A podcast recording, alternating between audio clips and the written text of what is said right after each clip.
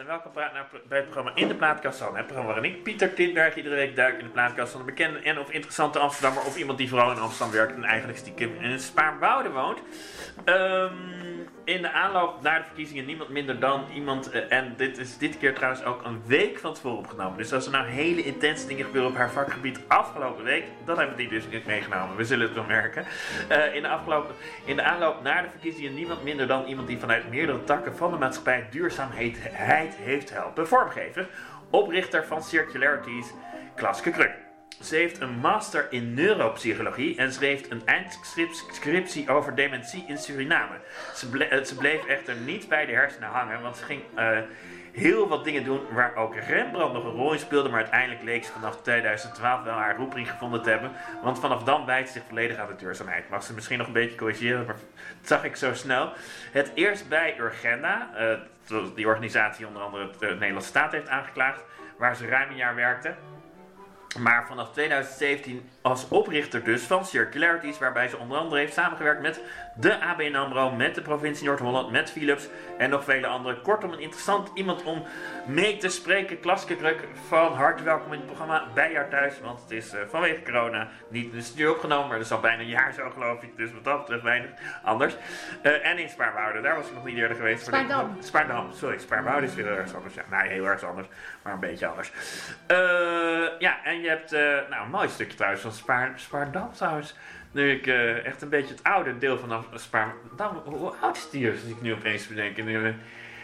Ja, dit, uh, dit gedeelte lag vroeger zelfs aan, uh, aan, aan, de, aan de zee eigenlijk. Hier kwamen de schepen binnen en uh, gingen, kwamen, gingen ook weer, kwamen ook weer terug. En hier zat dan de apotheek en daarnaast de bakker. En, dus iedereen, ja, het ziet er heel pittoresk uit als je ja, hier doorheen rijdt. Het is echt prachtig. Ja, ja echt. Nee, het, gewoon oud 17e eeuw zo ongeveer. Een beetje Enkhuizenachtig. Anton Pieck. Anton Pieck-achtige... Nee, die is hier ook in de buurt natuurlijk uh, opgegroeid. Is, hier, heeft in ieder geval lesgegeven, toevallig. Maar goed, Anton Pieck-achtige tafereelen is Spaardam. Maar je hebt ook muziek uitgezocht. Wat, uh, en wat, uh, ja, wat, wat ging er... wat, waarom dacht je toen je dat deed? Ja, ik merk dat ik toch heel veel muziek echt uitzoek op basis van uh, gevoel of zo. Of uh, een verhaal erbij. Ik ben zelf echt een, ik ben een enorme muziekliefhebber. Maar als je aan mij vraagt, wat vind je leuke muziek? Ik zou ja. het niet onder woorden kunnen brengen. Ik zou zelfs geen titel of een artiest kunnen noemen. Uh, dus ik vond het nog best een uitdaging. Maar uh, ja, ik heb wel een, ik heb een zooitje aan uh, muziek bij elkaar gescharreld waar ik of een lekker gevoel bij krijg of waar ik gewoon een verhaal bij heb. Omdat, uh, weet ik veel, een deel van nou ja, in mijn leven belangrijk zijn geweest. Ja, waar gaan we mee beginnen? Met een verhaal of een gevoel? Mm, nou, laten we eens beginnen met, ja, wat zullen we eens doen? nou, een gevoel. Laten we eens beginnen met een gevoel. Eh Um, Gerbera's van uh, Ricky Kolen. Oh ja. Ken je dat? Ik ken Ricky Kolen. Die is heel lang geleden gast geweest in, in dit programma. Echt, uh, nee, hoe ja, hoe lang bestaat het programma? 17 jaar, 2003.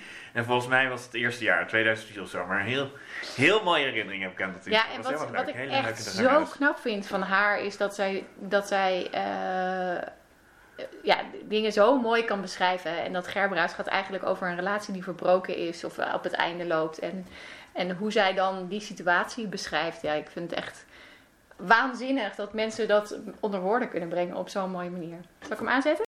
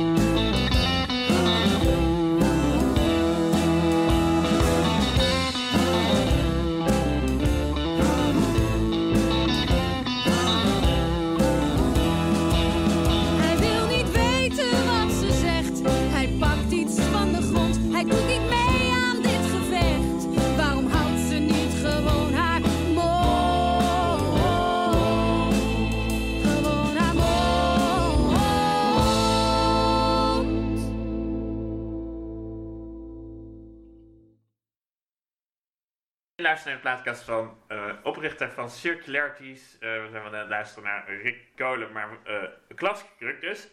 En eh, ja, nogmaals, het is een week geleden opgenomen, maar nu is het gewoon de drie dagen van de- dat je mag stemmen. Dus ik dacht, die ga ik toch meteen even, dan hebben we die in ieder geval getackled.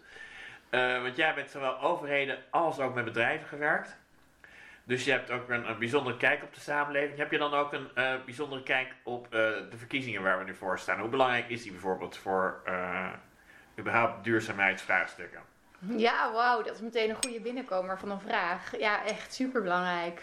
Ja, ehm, ja, ik bedoel, ik denk dat het meteen de, urgentie van een circulaire economie of duurzaamheid überhaupt natuurlijk echt ongelooflijk groot. En we hebben ongeveer tien jaar de tijd nog om een verschil te gaan maken en echt deze aarde leefbaar te houden. En daarna eh, ja, is het echt wel een beetje te laat. Ja, Dus eh, ja, dat betekent dat als je nu een regering kiest voor vier jaar, ja, eh, en die zet niet volledig in op duurzaamheid of deze aarde leefbaar houden, ja, dan, dan is dat natuurlijk echt wel een ja, belangrijke eh, gemiste kans. En die regering hebben we toch wel echt heel erg hard nodig om, eh, eh, ja, om echt flinke stappen te gaan maken. ja want, ik zag zo, ik weet even niet meer, maar ik heb het vaker voorbij zien komen. En toegeef, ik zit een beetje in de GroenLinks-achtige bubbel hoor. Dat weet, wil ik onmiddellijk erkennen. Dus wat dat moet je nooit helemaal vertrouwen wat er voorbij zou komen. Maar toch, ehm, ik, ik zag het wel meerdere keren voorbij komen. Dus het komt ergens vandaan. Ik, ik, maar dat je op een gegeven moment die eh, keurmerk zag van hoe groen verschillende partijen zijn. En dan eindigt de GroenLinks en P- PVDD eh, gewoon bovenaan. Maar ook partijen echt oranje, rood, oranje. eh, nou, Forum voor Democratie ontkent het, dus dat is logisch. Dat die er onderaan eindigt. De VVD ook altijd heel laag. Mag je het inderdaad zo stellen dat als je gewoon VVD, CDA, Forum voor Democratie. dat je het een beetje aan het opgeven bent? Of is dat een beetje heel gemeen om het Of zie, je dat de slagje anders om het Lubbers te spreken? Nou ja, ik, ik denk dat er nog steeds heel veel mensen niet helemaal bewust zijn over eh, de problematiek en de grootte van de problematiek en de urgentie van de problematiek. Ik denk, ook een VVD die is nu echt wel bezig met het thema veel meer. En volgens mij, eh, we hebben dit jaar nog, de, nog niet heel lang geleden de Nationale Conferentie Circulaire Economie gehad. En daar was Ja. Mark Rutte ook. Ja, En die roept daar ook, ja, het is echt een van de belangrijkste thema's. En eh, hier moeten we echt heel erg hard op in gaan zetten. En er zijn ook allerlei eh, eh, geluidsopnamen hoe hij op een kop heel lang geleden ook echt al riep dat klimaatverandering ons grootste probleem gaat worden. Ja. Dus hij weet dat ook echt wel heel goed. Eh, en ik denk eh, eh, dat, dat ook die partijen echt wel nu steeds meer aan het opschuiven zijn naar duurzaam en, en, en, en natuurlijk ook circulair. Maar ik denk dat een heel groot gedeelte van de achterban van die groepen niet begrijpt hoe groot die problematiek eigenlijk is. Nou ja. En, dat, en dat het gevoel van, joh, als we er een beetje aan doen, als we kleine stapjes maken, dan is het wel oké. En eh, eh, ik, ik denk dat de tijd van kleine stapjes maken echt wel voorbij is. Nee, waar, waar, waar ik zo wanhopig van word. En, eh, ik heb al mijn achtergrond ook. ik heb kleur bekend, dus dat ga ik. Is dat ik. We krijgen iedere twee weken een persconferentie, dramatische beelden, dramatische stemverheffingen, vooral over de epidemie. Nou, ik wil onmiddellijk aannemen dat is een ernstige ziekte. Eh, corona, zeker met al die mutaties. Maar ik, ik wacht dus op zo'n persconferentie van Rutte over het klimaat. Of welk, wie dan ook de premier wordt. Heb jij niet ook een beetje, ook vanuit jouw werk, dat gevoel van... Wanneer komt er eens een persconferentie met... eh, ik geef nu het woord aan de minister van Milieu. En dan ook weer ernstige dingen. Van, eh, of, ik, zie, ik zie je schudden, maar ik zie je ja knikken. Klopt. Ja, dat klopt. Ja, ja, nou ja, dat, dat was eigenlijk ook wel een van de eh, eerste gevoelens die ik had toen dit uitbrak, zeg maar. En natuurlijk ook wel meteen realiseren dat dit ook echt heel ernstig is. Ja. Maar ik heb natuurlijk heel lang in de duurzaamheidswereld gezeten. En we hebben heel lang gewerkt aan eh, eh, duurzaamheid in de veronderstelling van, nou, als we nu stappen ondernemen, voorkomen we zometeen dat het vijf voor twaalf of misschien wel vijf over twaalf is. Ja. En toen die, die, pe- die pandemie kwam, was het voor mij echt een enorme shock van waar we, wat we altijd voorspeld hebben. Dat gebeurt nu. Het is niet meer als we nu niet meer, als we nu niet handelen, dan hebben we misschien morgen een probleem. Nee, de problemen van morgen zijn vandaag geworden. Ja. En die, eh, ehm, die, die urgentie, of tenminste, en mensen die zien de pandemie, zien ze losstaan van eh, de manier waarop we met de aarde omgaan. Ja. En die is natuurlijk direct gelinkt. Want dat heeft alles te maken met de manier waarop wij eh, omgaan met de grondstoffen die we overal, maar overal ter wereld uit de grond trekken. Bomen die we omhakken, alles wat we maar Hebben daar willen door de pandemie meer kans? Nou ja, dat, daar, daar, daar zie je directe verbanden tussen. Er zijn dus allerlei studies die dat nu bewijzen. Die laten zien dat als je op die manier met, met de grondstof omgaat, je zoveel dichter op beesten en dieren komt te wonen. Ja. Dat, eh, en de manier waar we op, met, dieren dan ook nog eens een keertje omgaan. Ja, Ja. daar zie je dus echt al door de jaren, vanaf de jaren 70 zie je het aantal virussen echt exponentieel stijgen. Maar we worden niet veel zieker. Ik bedoel, ik, eh, eh, een beetje advocaat vandaag. We worden niet heel veel. Ik bedoel, dit is het eerste echte pandemie die zo duidelijk gevolgen voor mensen heeft sinds 2018. Eh, sinds 2018. Eh, 1918, sorry, 1918. Excuus. Oh, 1918. Ja, nee, ik bedoel, nee, we nee. hebben wel die, ra- die varkensgriep gehad, die vreselijk Nee, wilde je weet opleven. allerlei ziektes. Je hebt SARS gehad, je hebt eh, maar e- ebola enzovoort. Dat zijn allerlei ziektes die allemaal te relateren zijn. Ook aan- ebola inderdaad, Ja, ja. allemaal terug te, aan de manier waarop wij omgaan met onze, met onze natuur eigenlijk. En, en daardoor zie je dus, eh, het, is wel, het is een heel interessant plaatje. Wat ik, eh, als ik presentaties geef, laat ik ook altijd Oh. een plaatje zien. Hoe je dus eigenlijk inderdaad het aantal virussen door de jaren heen alleen maar ziet stijgen. En de voorspelling is ook, maar dat dit echt nog een hele milde variant is van de virussen die waar we nog veel meer mee te maken gaan krijgen. Ja, dus on- onze kinderen is dit een beetje het, eh, het voorspel van wat ze nog gaan krijgen mogelijk. Ja, Om er even... als we zo doorgaan, zeker. Ja. Nou ja, wat dan, ik bedoel, je hebt nu nog de kans. Het is nu maandag als we dit uitzenden. Wat gaat je dan inderdaad mensen aan om te stemmen? Of wil je dat niet? Ik denk, wil je, zeg je van, eh, dat wil ik niet zo zeggen. Nou ja, Nou ja, nee, maar stem wel echt op, op mensen en, en, en, en partijen die gewoon niet een beetje op eh, duurzaamheid inzetten, maar echt heel serieus. Want het is niet meer een kwestie van dan krijgen we morgen een probleem of dat is slecht voor onze kinderen of onze kleinkinderen. Nee, het is een probleem voor ons en daar zitten we middenin. en, en het even optimistisch bekijken. Als inderdaad eh, de andere Europese landen een beetje het voorbeeld volgen. Dus dat er eh, wel degelijk groenere, groenere regering komen en vooral groenere maatregelen. Valt dan iets van de ellende wel te voorkomen in jouw beleving? Want jij bent dagelijks bezig vanuit eh, jouw werk met toch een beetje het voorkomen van de ellende. Ja. Mhm. Jazeker, er is echt wel. eh, ja, tuurlijk, er is, er is heel veel nog aan, aan te doen. Maar niet heel lang meer. En, en er is een, een gedeelte van de schade, die gaan we wel überhaupt ondervinden. Dus het is, het is ook nog een kwestie van zorgen dat het binnen de perken leefbaar en beheersbaar blijft. Ja, De- in die fase zitten we inmiddels. ja nee, want... Ik wil dit ook een heel gezellig gesprek houden hoor. Maar Ja, ik nou ben ja, ook ik een bedoel, optimistisch mens. Ja, Maar hè? Nou ja, je bent wel natuurlijk eh, ooit in. Ik zei net, ik, eh mijn naam LinkedIn profiel was daar de bron, maar aan de andere kant zegt het wel veel. Eh, in 2017 ben je wel volledig gaan toeleggen, hè? terwijl je eerst een neuropsycholoog was. Dat vond ik ook wel heel grappig om dat te zien. Waarom denkt een neuropsycholoog, of althans iemand die zich echt letterlijk heeft ver- ver- verdiept in de hersens, begrijp ik hè? Ja, waarom eerst, waarom inderdaad, die gaan we even meepakken. Daarna gaat trouwens weer om de muziek, maar waarom eerst gewoon in de hersens us, en vervolgens opeens denken, nee, het wordt toch iets anders. ehm, Of ging het niet zo? Nou ja, nee, ja zeker wel. Eh, ja, nee, dat, ik vond het een super boeiende studie. En vooral ook omdat het gaat over. Wat, kijk, wat mij altijd. Wat ik interessant vind zijn onbegaande paden. En we weten het niet precies. En we moeten het nog uitvinden. Nou, over Ja. onze hersenen weten we ook vrij weinig eigenlijk.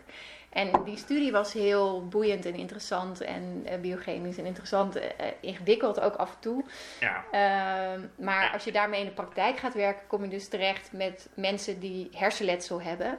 En daar valt vaak niet meer zo heel veel aan te doen. Behalve dat je ze leert omgaan met hun geheugenklachten of pijnklachten. ja, want je bent afgestudeerd geloof ik in de he- hersens, eh, althans dementie Dementie, bij, bij ja. Surinaamse mensen.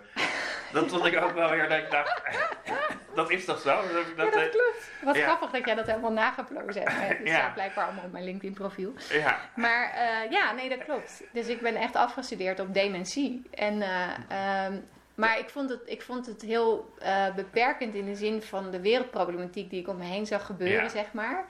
En ook het effect eh, wat ik zelf als... Ik vind mezelf enorm bevoorrecht dat ik ja, ben geboren in Nederland als vrouw en al die kansen heb gekregen. Ja. En, eh, maar ook eh, daar aan heel wat wereldproblematiek bijdraag. Maar ik heb ook echt het gevoel dat- welvaartsgenieter zou ik maar ja, zeggen. precies. En, Ja. ik, en ik vind ook dat als er, als er iemand is, zeg maar, die hè, de luxe heeft om dus met zulke soort zaken bezig te zijn, ja, dan, dan zijn wij dat wel als Nederlanders. Of Ja. in ieder geval ik als Je- je- Je Nederlander. had de luxe om veldwerk te gaan doen in Suriname, toch? Althans vermoed ik. Ben je daar? Oh ja, nee, dat, dat gaat over neuropsychologie. Maar Oh, dat, nee, Oh, het, het nee, het over- onderwerp ja. van eh, de wereldproblematiek, Ja. zeg maar, de duurzaamheid, zeg maar, dat, daarvan dacht ik wel op een gegeven moment, nou, daar, daar kan ik dan wel, daar, daar, daar hè, als ik, wie, neemt, wie, wie kan daar de verantwoordelijkheid het beste voor nemen? Ja, dat, dat zijn wij eigenlijk wel.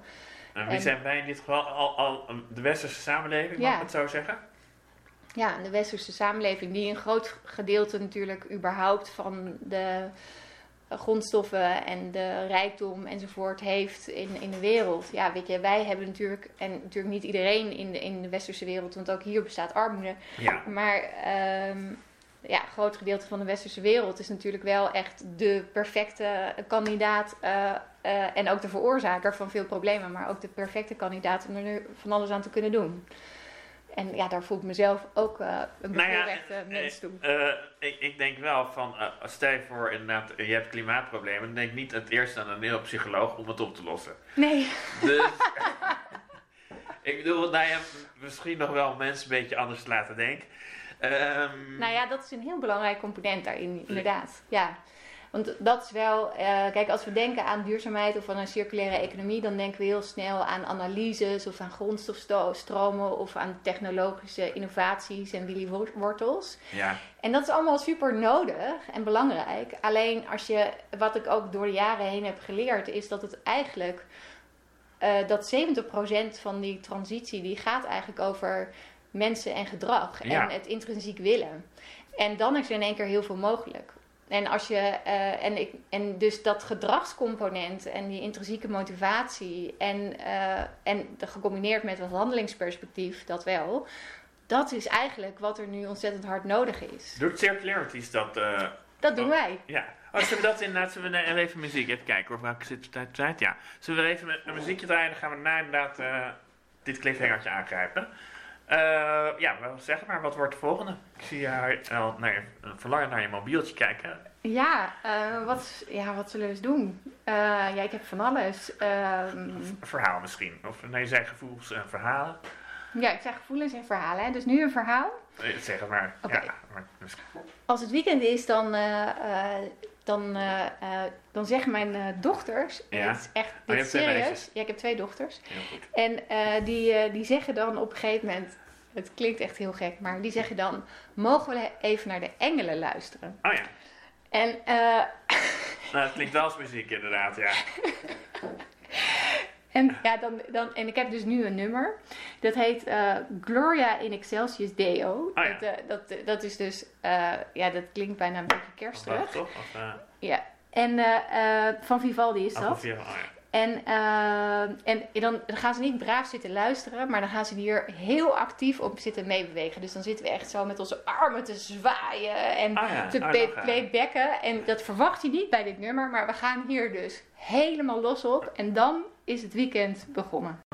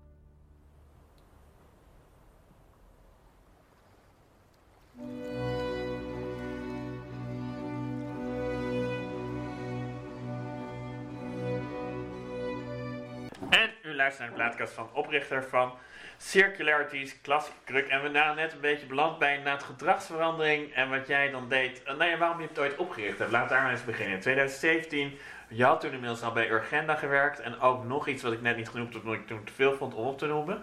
Maar, uh, dus ik heb ook nog een soort selectie gemaakt. Want daartussen had je ook nog iets gedaan, hè? Tussen Ja. Urgenda en... eh Ja, bij Circle Economy. Oh, daar, ja. daar was het programma. een. Wasted Lab geloof ik ook, of niet? Of was het... eh, nee, iets. Maar goed, in ieder geval Circle Economy. Oh, ja. Ja, ja, dat is een van de. Dat is nu denk ik de grootste organisatie op het gebied van circulaire economie in Nederland. Ja. Ja.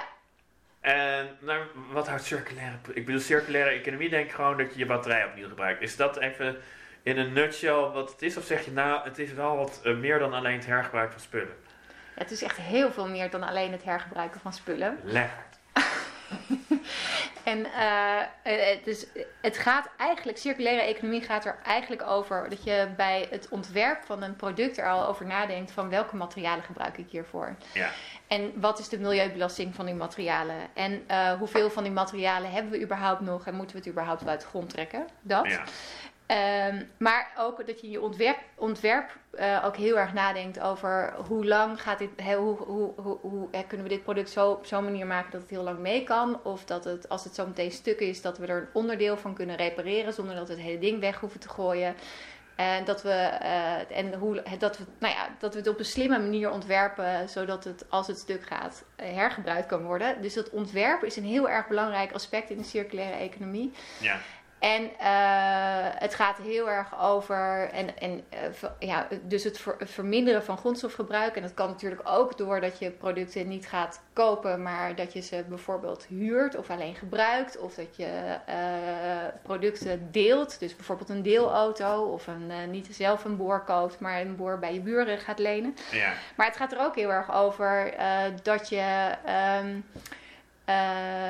dat je spullen niet zomaar weggooit, maar dat je ze een tweede leven geeft. Dat is eigenlijk natuurlijk eh, heel erg van belang. En daarna komen pas de opties die heel vaak eh, geassocieerd worden met circulaire economie. Namelijk, je gaat ze eh, eh, repareren, hergebruiken eh, en vooral recyclen. Want heel veel mensen stellen circulaire economie gelijk aan recycling. Ja. Maar recycling is echt het allerlaatste. Als je echt niks meer weet te doen met je, met je producten of met je grondstoffen, dan ga je recyclen pas. Ja. Dus eh, en, en, en, en recycling is eigenlijk eh, helemaal niet een heel erg optimaal systeem. Want het kost vaak ontzettend veel energie om te recyclen. En wat je ziet, en mensen denken van ja, als je, als je iets kan recyclen, dan kan je daar weer hetzelfde product van maken. Maar dat is helemaal Nee, niet zo. ik denk bij plastic bijvoorbeeld altijd. Kan je dat, dat wel volledig zo hergebruiken als je plastic eh allemaal recycelt? Of valt het wel mee? Nee, dat is eigenlijk een heel, eh, tot nu toe echt een moeizaam verhaal, eh, dat plastic recyclen. Want er zijn echt ongeveer 300 soorten plastics. Ja. En eh, dat zijn allemaal verschillende polymeren. En die worden vaak ook nog eens een keertje gecombineerd in producten gebruikt. Dus je krijgt, eh, je weet nooit precies welke polymeren er in een plastic zitten. En er zijn eigenlijk maar twee soorten plastics die echt goed te recyclen zijn. En die ook nog eens een keertje rendabel zijn. En eh, de rest is dus echt heel lastig. De, de- dus her ik gebruiken. braaf iedere keer met al mijn plastic in een plastic afgebakken. En maar een klein deel daarvan eh, wordt echt daadwerkelijk eh, is nuttig, zou ik maar zeggen. Ja, op, op een moment wel. En dat komt omdat het nog steeds goedkoper is om, vanwege de olieprijs, Ja. want daar wordt plastic van gemaakt natuurlijk, om, om nieuw plastic te maken. Ehm, dus dat is een probleem. Het is dus echt een heel stuk duurder om plastic te recyclen, maar het is ook nog heel vaak van een hele slechte kwaliteit. Ah ja. En eh, daar kunnen we vaak niet zo heel veel meer mee. Dus we zijn volop bezig met allerlei innovaties te bedenken over hoe kan je nou eh, eh, plastic beter recyclen, hoe kan je het beter uit elkaar trekken, hoe kan je die monostromen, dus één soort plastic weer terugkrijgen, zodat je er toch nog wel wat mee kan. Maar ja, het allerslimste is, en dat is misschien wel het belangrijkste punt, circulaire economie begint bij het verminderen van het van ons, consume van ons consumeren. Nou ja, want- want het jij bijvoorbeeld, met eh, kopen, dat is het eigenlijk. Dat vond ik de meest. eh nou ja, bij, ik, ik, ik- de- ik ga er twee uitpikken. Je had ABN Amro en Philips heb je mee samengewerkt. Vanuit Circularity zag ik eh, gewoon op je website staan. Of op jouw website is. Jullie ben- zijn een best groot team. hè? Hoeveel mensen heb je in dienst inmiddels? Vijf. Oh, vijf. Oké, vijf. Maar goed, jullie organisatie. Eh, toen dacht ik, bij ABN AMRO kon ik me niet voorstellen, bij Philips ook weer. Maar aan de andere kant dacht ik, ja, een neuropsycholoog... Sorry, blijft toch een beetje hangen. Een neuropsycholoog, wat kan die aan Philips vertellen over... eh, over, eh, over, recy- over gewoon duurzaamheid. Dus ik, nou, inderdaad, wat, wat heb je dan met hen bijvoorbeeld besproken? Ja, waar we met Philips heel sterk op samen hebben gewerkt, is eh, ehm, ehm, vooral zorgen dat circulaire economie in hun organisatie ging werken. Ja. En wat je veel ziet is dat eh, circulaire economie vaak nog door een pioniertje in een organisatie wordt gedaan die toevallig daar wat over gehoord heeft en daar van alles mee wil doen en begeisterd is. Eén iemand die redelijk het weg weet naar, naar bestuur, maar dan wel één zo'n man- mannetje of vrouwtje. Nou Dus ja, het is vaak juist iemand die helemaal dan intern in die organisatie tegen allemaal muren oploopt. Oh, ja. Omdat iedereen bij het koffiezetapparaat hem staat aan te kijken. Wat circulaire Ja, wat oh, is? dat, dat is nog steeds zo? Ja, nou ja, ja. Of eh, ja, heel leuk, maar hoe zit het eigenlijk met onze verkoopcijfers? Ja. Weet je wel zo? Dat is natuurlijk wel echt nog eh, het zeker bij. Philips kan ik me heel goed voorstellen. Die zijn voor een deel afhankelijk van onze welvaartsverslaving, waardoor we inderdaad televisies gaan kopen of wat, wat kan je nog van Philips krijgen. Ja, maar Philips is ook een van de organisaties die zegt: we zijn eigenlijk te laat overgestapt op circulaire economie en dat gaat ons in de toekomst ontzettend veel winst eh, schelen. Ja, En dat komt omdat eh, heel veel van de grondstoffen waar zij hun producten van maken binnenkort gewoon moeilijk zijn? verkrijgbaar ja. zijn of, of echt op zijn.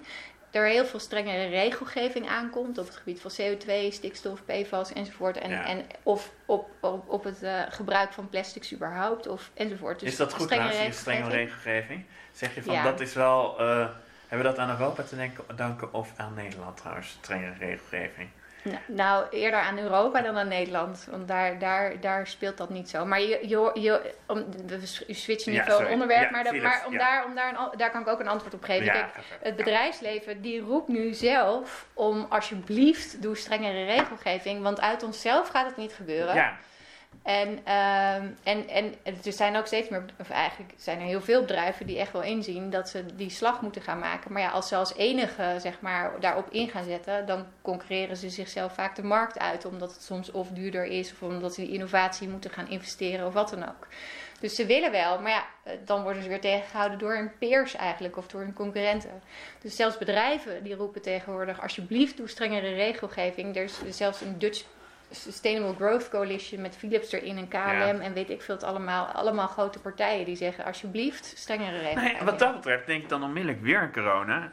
Eh, hebben we daar niet kunnen dat beetje optimisme misschien eruit trekken? Dat, eh, nee, ik voel me bijna schuldig. Ik neem dit, eh, Boa, als je het opneemt, dit heb je niet gehoord. Ik neem dit ongeveer voor deel na 9 uur op s'avonds. Ik voel me bijna schuldig dat ik na 9 op straat loop. En dat geldt voor 90% van de mensen minimaal. Het is doodstil op straat. Dus we kunnen best wel enige strengheid aan. Eh, misschien meer dan we dachten voor eh, de coronacrisis. Dus dat is dan niet een vleugje optimisme dat je wel het afgelopen jaar, naast het feit dat het stond vervelend is voor iedereen, dat je toch denkt, nou mensen kunnen als je het een beetje uitlegt en je zegt het maar streng genoeg, zijn ze best tot gehoorzaamheid in hun eigen best als het ze opdragen. Ik zeg het een beetje flauw, maar ik zie je wel een beetje ja knikken. Ja, nou ja, dat is wel. eh, ja, kijk, als er, als iets, iets fijn is aan de coronacrisis, is dat het en heeft laten zien dat de regering heel sterk kan optreden en daar echt een enorme eh, ja, stevige lijn in kan neerzetten. En dat mensen daar, daar ook gewoon naar luisteren. Maar wel, en dat is het verschil, omdat ze direct het gevaar voelen. Ja. En dat is het moeilijke met duurzaamheid of circulaire economie. Het is, kijk, als je nu naar buiten gaat, ja, behalve dan dat je heel veel dingen nu niet mag.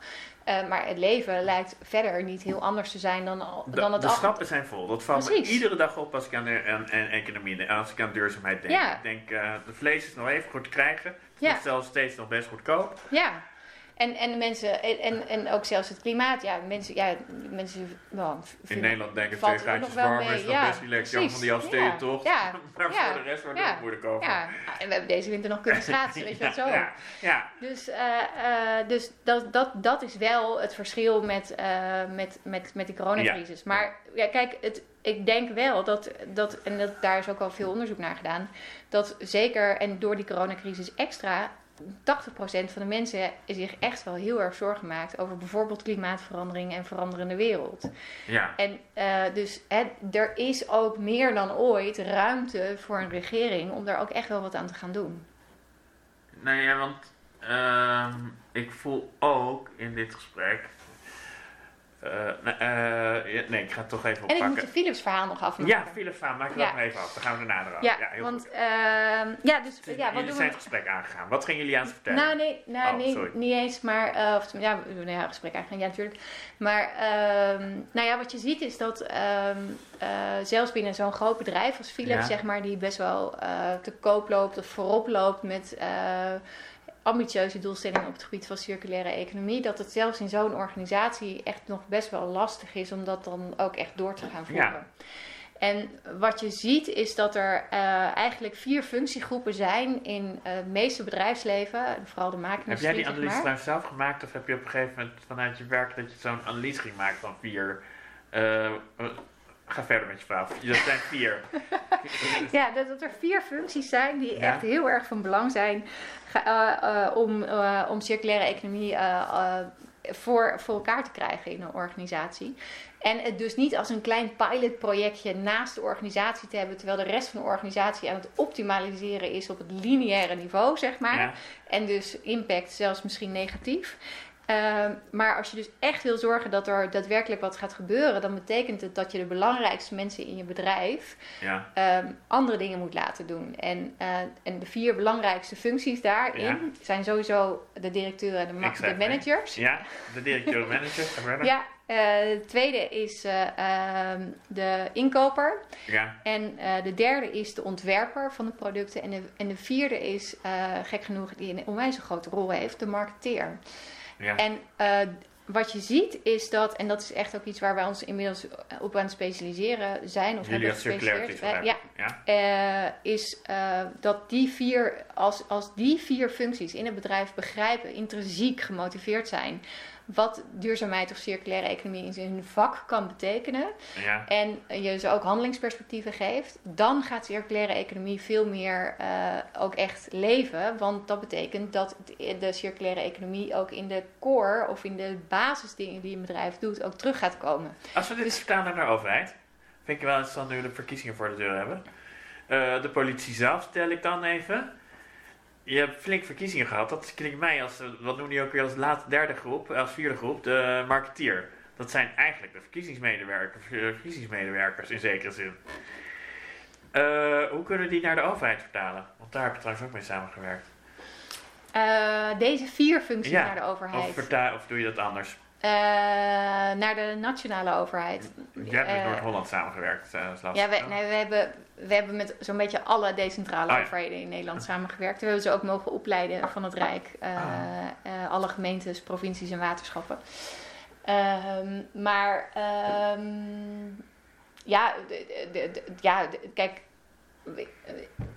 Wel, Als je kijkt naar het Rijk, dan heb je natuurlijk verschillende ministeries. En daar sluit circulaire economie ook volledig bij aan. Dus eh, gaat het over economie, dan, eh, dan, ja, dan sluit circulaire economie volledig aan bij economie en de bedrijvigheid enzovoort. Dus dat ministerie zou eigenlijk volledig daarop in moeten zetten. Gaat het over, eh, over landbouw, dan is, is natuurlijk eh, eh, circulaire economie en, en, en landbouw is natuurlijk ook een ongelooflijk belangrijk thema. Gaat het over, dus die, al die ministeries, die moeten circulaire economie ook volledig integreren in alles wat zij eh, aan kerntaken hebben. En alleen dan gaat de circulaire economie werken. Want de circulaire economie is nog veel breder en grootsere opgave dan de hele energietransitie. Nee, want als ik inderdaad aan de landbouw denk, trouwens denk ik ook meteen aan vaste visserij, ik weet niet hoe... Dan voel ik ook hoor, ik onmiddellijk al de boze boeren. Nee, we hebben twee weken geleden inmiddels gezien dat er stenen bij Greenpeace waren van de vissers. Ehm, dan krijg je ook weer, eh, eh, ja, neuropsycholoog, de weerzin. Of we eens even kijken of rode tijd zitten? hè, die, die neuropsycholoog. Ja, ik vind het ook wel leuk. Oh ja, ja, nee, dat gaan we nog even oppakken. Hoe gaan we met eh, de weerzin om? De weerzin. Hoe lossen we dat op? Tegen, dat is- tegen, ik bedoel, als jij naar het ministeries noemt, en dan denk ik onmiddellijk aan boeren inderdaad. Nou, we hebben de tractoren, hebben we er al een jaar geleden eh, vrij intimiderend voorbij zien komen. ja, Valt, ja, kunnen we, eh, moeten we, moeten, moeten de overheden het beter gaan uitleggen? Of moeten ze toch strenger durven zijn? Of hoe? Heb je daar... kijk, eh, eh, die, die boeren die, zitten, die staan echt met hun rug tegen de muur Ja. aan. Dus ik snap hun woede heel goed. Want wij hebben gewoon, en daar hebben we als consument, ja. wij allemaal, en wij hebben daarvoor gezorgd Ja. eigenlijk. Want wij wilden alleen maar het aller, aller, aller, aller, aller goedkoopste hebben. Ja. En zoveel mogelijk, zo snel mogelijk. En dan ook nog eens even over de hele wereld heen. Konden we ook best... Dat, het, wel knap, maar destructief. Het is mega knap. Dus Ja. dat hebben wij de hele tijd aan ze gevraagd. En Ja. dat zij dus nu denken, ja hallo, eh, dat doen we dus voor jullie. En we houden er zelf echt geen rode rotcent Ja, over. inderdaad. En, eh, eh, ja, en nu, en nu gaan jullie dit in één keer van ons verlangen. Ja, ik snap wel dat ze daar boos van worden. Dus, dus ik, ik, ja, ik heb daar heel veel begrip voor. Maar eigenlijk zit de verandering voor een heel groot gedeelte bij ons als consument. En dat Ja. we gaan begrijpen dat eh, eerlijke, gezonde en eerlijke en goede producten. Ja, dat die zijn prijs hebben. En dat het niet normaal is om voor, weet ik veel, een paar kilo knallers eh, eh, vlees voor een paar. Weet je, dat dat veel te goedkoop maar, is. Nee, en zeker met de economische teneurgang die eraan komt. Ik geef toe, we proberen dit gesprek even de wereld in een paar, in een uurtje volledig te verbeteren. Maar toch, nou, hoe, hoe, zie, hoe gaan we dat voorgeven? Ja, nee, dat betekent denk ik al voor dat, dat wij ons als consument echt steeds meer moeten realiseren dat, dat wat een eerlijke prijs is. En Ja. dat er dus ook heel veel kosten zijn die wij niet betalen, maar waar we dus wel de maatschappelijke ellende zelf van krijgen. En die dus ook bijvoorbeeld weer terug te lezen zijn in onze gezondheidszorgkosten. Omdat we Ja. steeds ongezondere voeding gaan eten, omdat we maar die grond uitputten en omdat we dieren ophokken en vol spuiten met. eh, Hormonen met en enzovoort. Ja, dat, dat gaat allemaal ten koste van onze eigen gezondheid. En dus moeten we gaan betalen doordat we heel veel eh, extra gezondheidszorgkosten gaan Ja. hebben. Dus ja, het is ook. Het is, ja, het, is, het is niet eens dat je heel veel meer gaat betalen, maar het is, het is wel dat je je geld op andere dingen gaat inzetten. Dus je zou kunnen zeggen dat als je gezonder gaat eten, je dus gezonder bent en dus ook minder gezondheidskosten hebt.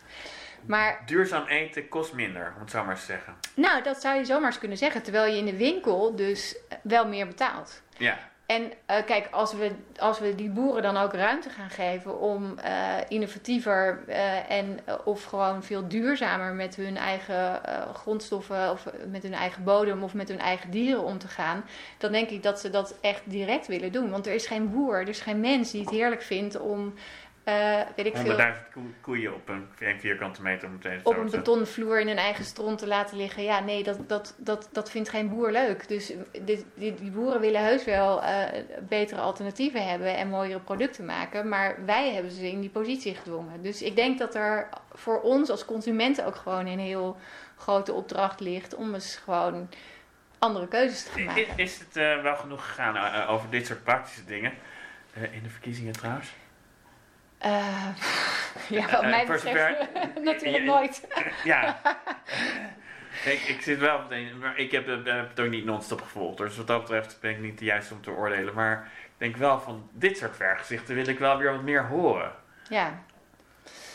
Nee, ja, nee, we- zijn echt wel heel erg bezig met eh, eh, de dingetjes van vandaag. En Ja. daar laten we ons wel heel erg door eh, misleiden. En hetzelfde geldt voor die coronacrisis. Ja, weet je, we zijn nu bezig om te zorgen dat we zo snel mogelijk vaccins krijgen en dat Ja. we weer meer, meer ruimte willen, of weer vrijheid willen. Ja, best Terwijl we zijn eigenlijk helemaal niet bezig met hoe komt het eigenlijk dat we aan corona zijn gekomen? En hoe kunnen we voorkomen dat we in de toekomst nog veel meer virussen gaan krijgen? En eh, eh, de, zulke soort vraagstukken, ja, daar zijn we gewoon helemaal niet mee bezig. We zoomen niet uit. We, zijn, we hebben geen lange termijn, te weinig lange termijn visie. En daardoor eh, zijn we bezig met de dingetjes van alle dag. En, en dat is wel dat is wel heel erg zonde. En dat is ook niet alleen de politiek aan te, rekenen, Nee. eh, aan te rekenen natuurlijk. Ehm, want, hè, de- de- maar dat is ook weer bij onszelf eh, moeten we... hè, ook daar kunnen wij als burger gewoon een verschil gaan maken. Door gewoon zelf eens een keertje dat langere, lonkerende perspectief te gaan opzoeken. En te denken, wat voor wereld willen we eigenlijk in Ja. leven? En wie zijn wij eigenlijk? En wat vinden we belangrijk? Dat vind ik wel een mooi moment voor muziek weer. Ja, daar heb ik echt een heel goed nummer bij. Oh, ook dat nog. Nou, mooi. Want eh, dat is vogelniveau van Rob de Nijs. Ken je die? Niet de op de Nee. uiteraard wel. het Maar vogelniveau. vogelniveau gaat dus eigenlijk ook over eh ontstijg eens een keertje het niveau van alle dag. En, eh, en probeer het dus eh, eh, nou, op een ander niveau te kijken. Ik word er zelf Op vogelniveau. Fris water, zuivere lucht op niveau. Een vliegje tijdens de vlucht op niveau. En voelt de vogel zich onder niveau. Klimt hij omhoog. Vanaf de grond is alles groot. Ik zie de winter en de dood. Ik zie de bom en de malloot. Ik zie hoe tijd verdwijnt en vraag. Hoe of je leven moet vandaag opeengepropt en opgejaagd. Ik weet niet wat, ik weet niet hoe en waar naartoe. Op vogelniveau. Fris water, zuivere lucht op niveau. Een vruchtje tijdens de vlucht op niveau. En voelt de vogel zich onder niveau. Klimt die omhoog. De liefde dan van graag of niet. Die liefde kust me of ik schiet. Die favoriet uit ieder lied die ik niet zie. Vandaar de vraag: hoe kan ik leven zonder haar? En onder welke evenaar. Ik zie niet wat. Ik zie niet hoe en waar naartoe. Op vogelniveau. Fris water, zuivere lucht op niveau. Een vlinder tijdens de vlucht op niveau. En voelt de vogel zich onder niveau. Klimt hij omhoog.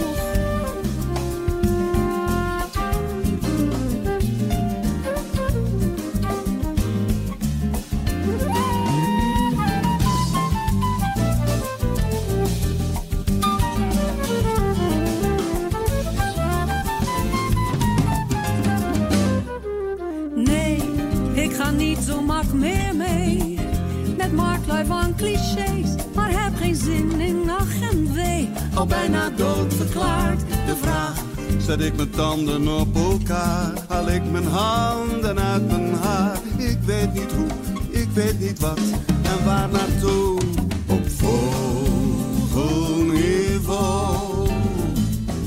Fris water, zuivere lucht op niveau. Tijdens de vlucht op niveau. En voelt de vogel zich onder niveau. Op vogelniveau. Fris water, zuivere lucht op niveau. Een vlinder tijdens de vlucht op niveau.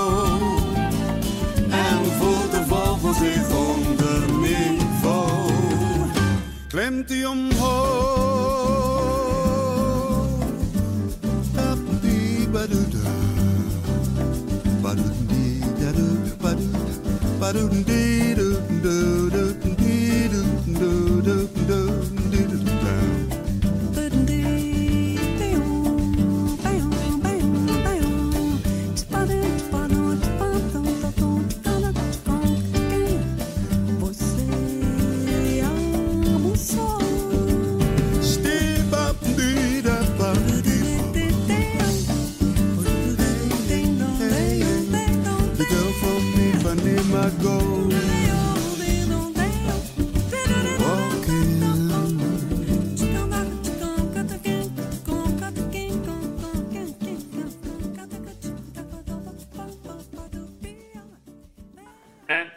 Plaatkast van oprichter van Circularities, uh, Klaske Kruk. Ehm, ja, ik zat net te denken, wat, eh, weer een beetje de vraag eh, van, wat, wat doen jullie bij Circularities? Ik dacht, misschien is het wel een soort McKinsey. Daarbij, bij, bij McKinsey werd dat gedacht, mijn vooroordeel daarvan ook hoor, van eh, hoe maakt het bedrijf weer winstgevend? We ontslaan een derde van personeel en dan gaan we verder denken. Dat is heel erg kort door de bocht natuurlijk. Maar ik dacht, misschien is er zoiets en misschien doen jullie dat ook wel. Wat ook wel heel nuttig zou kunnen zijn qua duurzaamheid. Gewoon een, een, streng, doch effectief eh, adviesbureau. Is dat een beetje wat jullie doen of zeg je nou... Nou, ik zeg vooral nou. Ehm, Ik zou er niet tegen zijn eigenlijk. Ja. Nee, nou ja, maar nee, dit, ehm, eh, wat we veel doen is eigenlijk zelf nadenken. eh, wat heeft die hele circulaire e- eh, economietransitie nou nodig in Nederland? En daarbij proberen we verder te komen dan individuele organisaties helpen. ja. Ehm, en eh, we, we maken dus zelf heel veel onze eigen programma's. En eh, die proberen we dus bij een grotere, een grotere groep partijen in één keer ook uit te spreiden. Omdat we ook echt heel veel onrust voelen om dat heel snel voor elkaar te krijgen voordat dat eigenlijk ook te laat is. En als je het hebt over wat dan, ja. eh, wat, we zijn dus vooral bezig om circulaire economie van eh, leuke vergezichten en inspirerend. Het klinkt ontzettend tof. Alleen dan zit je achter je bureau eh, en dan denk je echt. De witcijfers. en nu? Wat Ja. moet ik doen? Ah, ja, ja, inderdaad. ik heb geen idee, maar gelukkig hebben we Truus van de CSR-afdeling, dus die lost het wel op. Ja. Of het gevoel hebben van, ja, ik ben, ik ben maar een eh, medewerker, ik ben geen directeur, ik ben geen president, ik ben geen eh, eh, Willy Wortel, dus ik kan er niks mee. Maar Wat we proberen is echt voor, voor hele specifieke functies binnen organisaties circulaire economie heel erg concreet te maken. Dus wat kan jij doen als je wel achter je computer of whatever zit, zeg maar. En eh, nou ja, waar, ik, waar ik net al over had met dat Philips voorbeeld, is voor Ja. bedrijven dus echt die vier functies. Dus eh, directeuren, inkopers, marketeers en ontwerpers. Die hebben een hele belangrijke rol. En wat we dus laten zien is eh, onder andere met, in ons magazine. We hebben een magazine waar we dus die vier, eh, vier functies helemaal uitlichten in de vorm van mensen die het al doen. Dus dan zetten we de mens heel erg centraal. Er komt mijn neuropsychologie weer om de Ja, hoek een beetje persona-achtig. Of gewoon... Ja, en, eh, daar is gaan, we- en dat zijn diepte-interviews waar we helemaal in kijken van... oké, eh, eh, jij bent ooit ook gewoon, eh, eh, gewoon eh, van de hbo of universiteit of wat dan Ja. ook gekomen... en helemaal niet hiervoor opgeleid. En toch is bij jou op een gegeven moment eh, een kwartje gevallen van... hé, hey, het moet toch anders. En wat heeft dat dan teweeggebracht? Wat, Wat- en waarom komt dat dan? Want heb je inderdaad al meegemaakt de afgelopen... Want je, hebt- je hebt, heb jij trouwens in je eentje gedacht... ik ga dat oprichten met een soort... eh, eh, hoe heet het, plan van aanpak in 2016... en dat je dan in 2017 weer nog start. Mag ik het zo zien? Ja, nou ja, ja, ja, heb je ook al casussen meegemaakt waarvan je dacht... nou, ik heb daar eh, al, al- al, eh, vanuit circularities mijn tanden in gezet... en je merkt dat het totale bedrijf... of wat mijn partij... het onderdeel van het bedrijf echt duurzamer is geworden. Nou ja, dus als je het echt integreert in de kerntaken van een organisatie, dan gaat het gebeuren, zeg maar. En wat helpt is Ja, sowieso echt. dat, dat de directeur zegt, of de management, of in ieder geval iemand op managementniveau die gewoon echt wel wat te zeggen heeft, zeg maar. Dat die zegt, joh, dit wordt onze doelstelling. Dus we gaan, weet ik veel, eh, je kan met een hele laffe doelstelling beginnen. Ja. Namelijk, we willen geen afval meer in dit bedrijf. En als je ziet dat er één doelstelling is, dan volgen de, de volgende elkaar weer op. En eh, als die dan zorgt dat daar ook een team van verschillende mensen die ertoe doen in de organisatie bij elkaar komen en die daar ook invulling aan gaan geven, dan zie je dat, eh, dat het thema gewoon echt in de organisatie, in de kern van, van wat mensen doen, terecht gaat komen. Want je hebt ook bijvoorbeeld met provincie Noord-Holland gewerkt. Toch? Ja. Zag ik. Ehm, is daar inderdaad dan zo'n soort alge- algehele gedragsverandering gekomen? Of misschien eh, H- H- Hogeschool van Amsterdam, zag ik ook om het een beetje Amsterdam te trekken. Klopt, had je daar niet ook mee samengewerkt? Of, eh, eh, Eh, ja, maar dat is veel meer op kennis, zeg Oh maar. ja, dus dat is oké. wel weer echt heel anders. maar en de dat je het echt heel concreet hebt eh, zien verwerkt zien worden. Dat Ja, nou, laat, me even doorgaan op dat voorbeeld wat ik nou net zei. Hè? Want Ja. wat kan je nou bijvoorbeeld doen als eh, eh, bijvoorbeeld die marketeer in zo'n Ja. bedrijf? Hè? Ik bedoel, wa- wat is daar nou, wat, wat kan die nou voor een verschil maken? Die zal zichzelf niet zien als een wereldverbeteraar. Nee. En toch zit hij op een cruciale rol. En, eh, want wat kan hij bijvoorbeeld doen? Hij kan eh, met zijn klanten, waarmee hij praat, zeg maar, überhaupt het thema bespreekbaar maken. Van, goh, eh, vind je circulaire economie of duurzaamheid belangrijk? En zo ja, hè, wat zouden wij er dan aan kunnen doen? En eh, kunnen we daar, en dat zie je dus ook echt sommige bedrijven, eh, sommige marketeers heel sterk doen. Ja. Die zeggen dan van ja, wij hebben nog niet per se een enorm duurzaam of circulair product. Maar eh, zullen wij samen, als jij dezelfde ambitie hebt als, als ik, zeg maar, dan kunnen we wel eens gaan kijken hoe we dat dan stapje voor stapje kunnen gaan bereiken. En wat gebeurt er als een marketeer terug naar het bedrijf toe gaat, is dat er onwijs goed naar hem geluisterd wordt. Want hij representeert de buitenwereld en de klant. Dus als Ja. hij zegt, ja, maar klant wil het, nou dan wordt er wel even geluisterd, zeg maar. Dus in die zin kan hij dus ook intern een onwijs belangrijke eh, rol spelen om dat thema te agenderen. Dus hij kan ja, dat zowel intern als extern heel erg een belangrijk eh, onderwerp maken. En daar ook dus productontwikkeling op, eh, op, op gaan toepassen. En zo zie je dus ook echt al, er zijn gewoon bedrijven die op die manier gewoon stapsgewijs met een gedeelde ambitie met een klant gewoon producten zijn gaan innoveren. En zo steeds duurzamer zijn Nee, geworden. ik zit dan bijvoorbeeld inderdaad aan de Albert Heijn en moeten niet al die mensen gewoon als ik ook de handen ineens gaan slaan omdat met ze dat je gewoon in de supermarkt niet eens meer de kans krijgt om niet eh, snap je dat werk? Moet er meer eh, van wat jij gemerkt hebt. Dat, en dan bedoel je dat... meer samenwerkingsverbanden zodat je niet bang hoeft te zijn dat de concurrent je eh, de loef afsteekt door het iets minder klimaatneutraal te doen.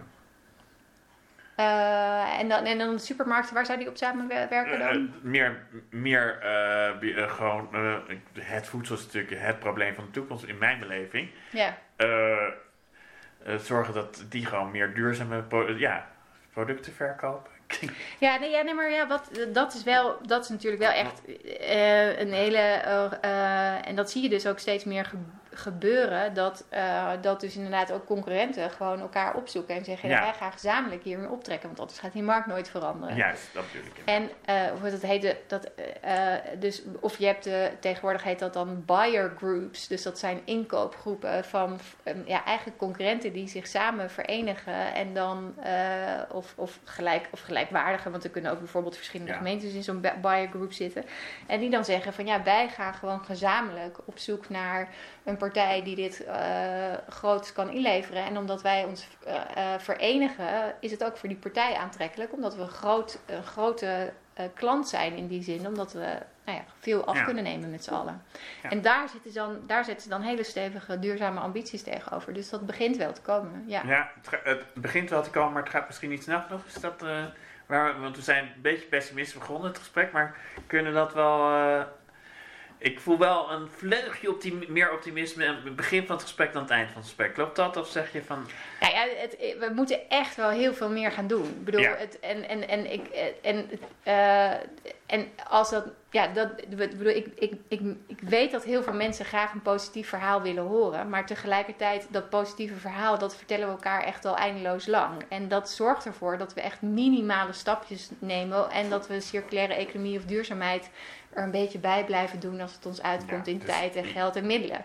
Maar da- daarmee gaan we er natuurlijk never ever komen. En er staat, ons leven staat op het spel. Zo erg is het. Ja, dus... En dus, dus ja, nee, Jij wil liever de luisteraar ben je heel prima, fijn, ben ik het ook helemaal eens. Urgentie met een heel grote uitroepteken, begrijp ik? ja, want als we, als we elkaar in slaap blijven sussen met... eh, ja jongens, we zijn toch wel stapjes aan het nemen. Dan, ja, dan, dan, dan, dan gaan we er echt never ever komen. En de, het PBL was er dit jaar ook hartstikke duidelijk over. Die heeft heel onderzoek PBL? gedaan. Planbureau. Ja.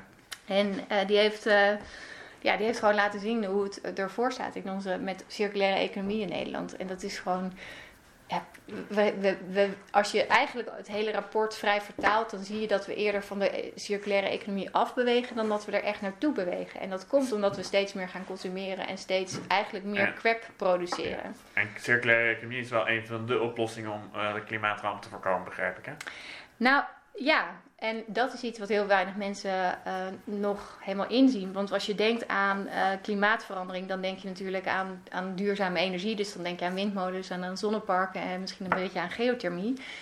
Maar dat is om de energie die we gebruiken te verduurzamen. Maar eigenlijk is het natuurlijk veel slimmer om te zorgen dat we veel minder energie hoeven te gebruiken. Nou, en waar, komt, waar gebruiken we nou de meeste energie bij?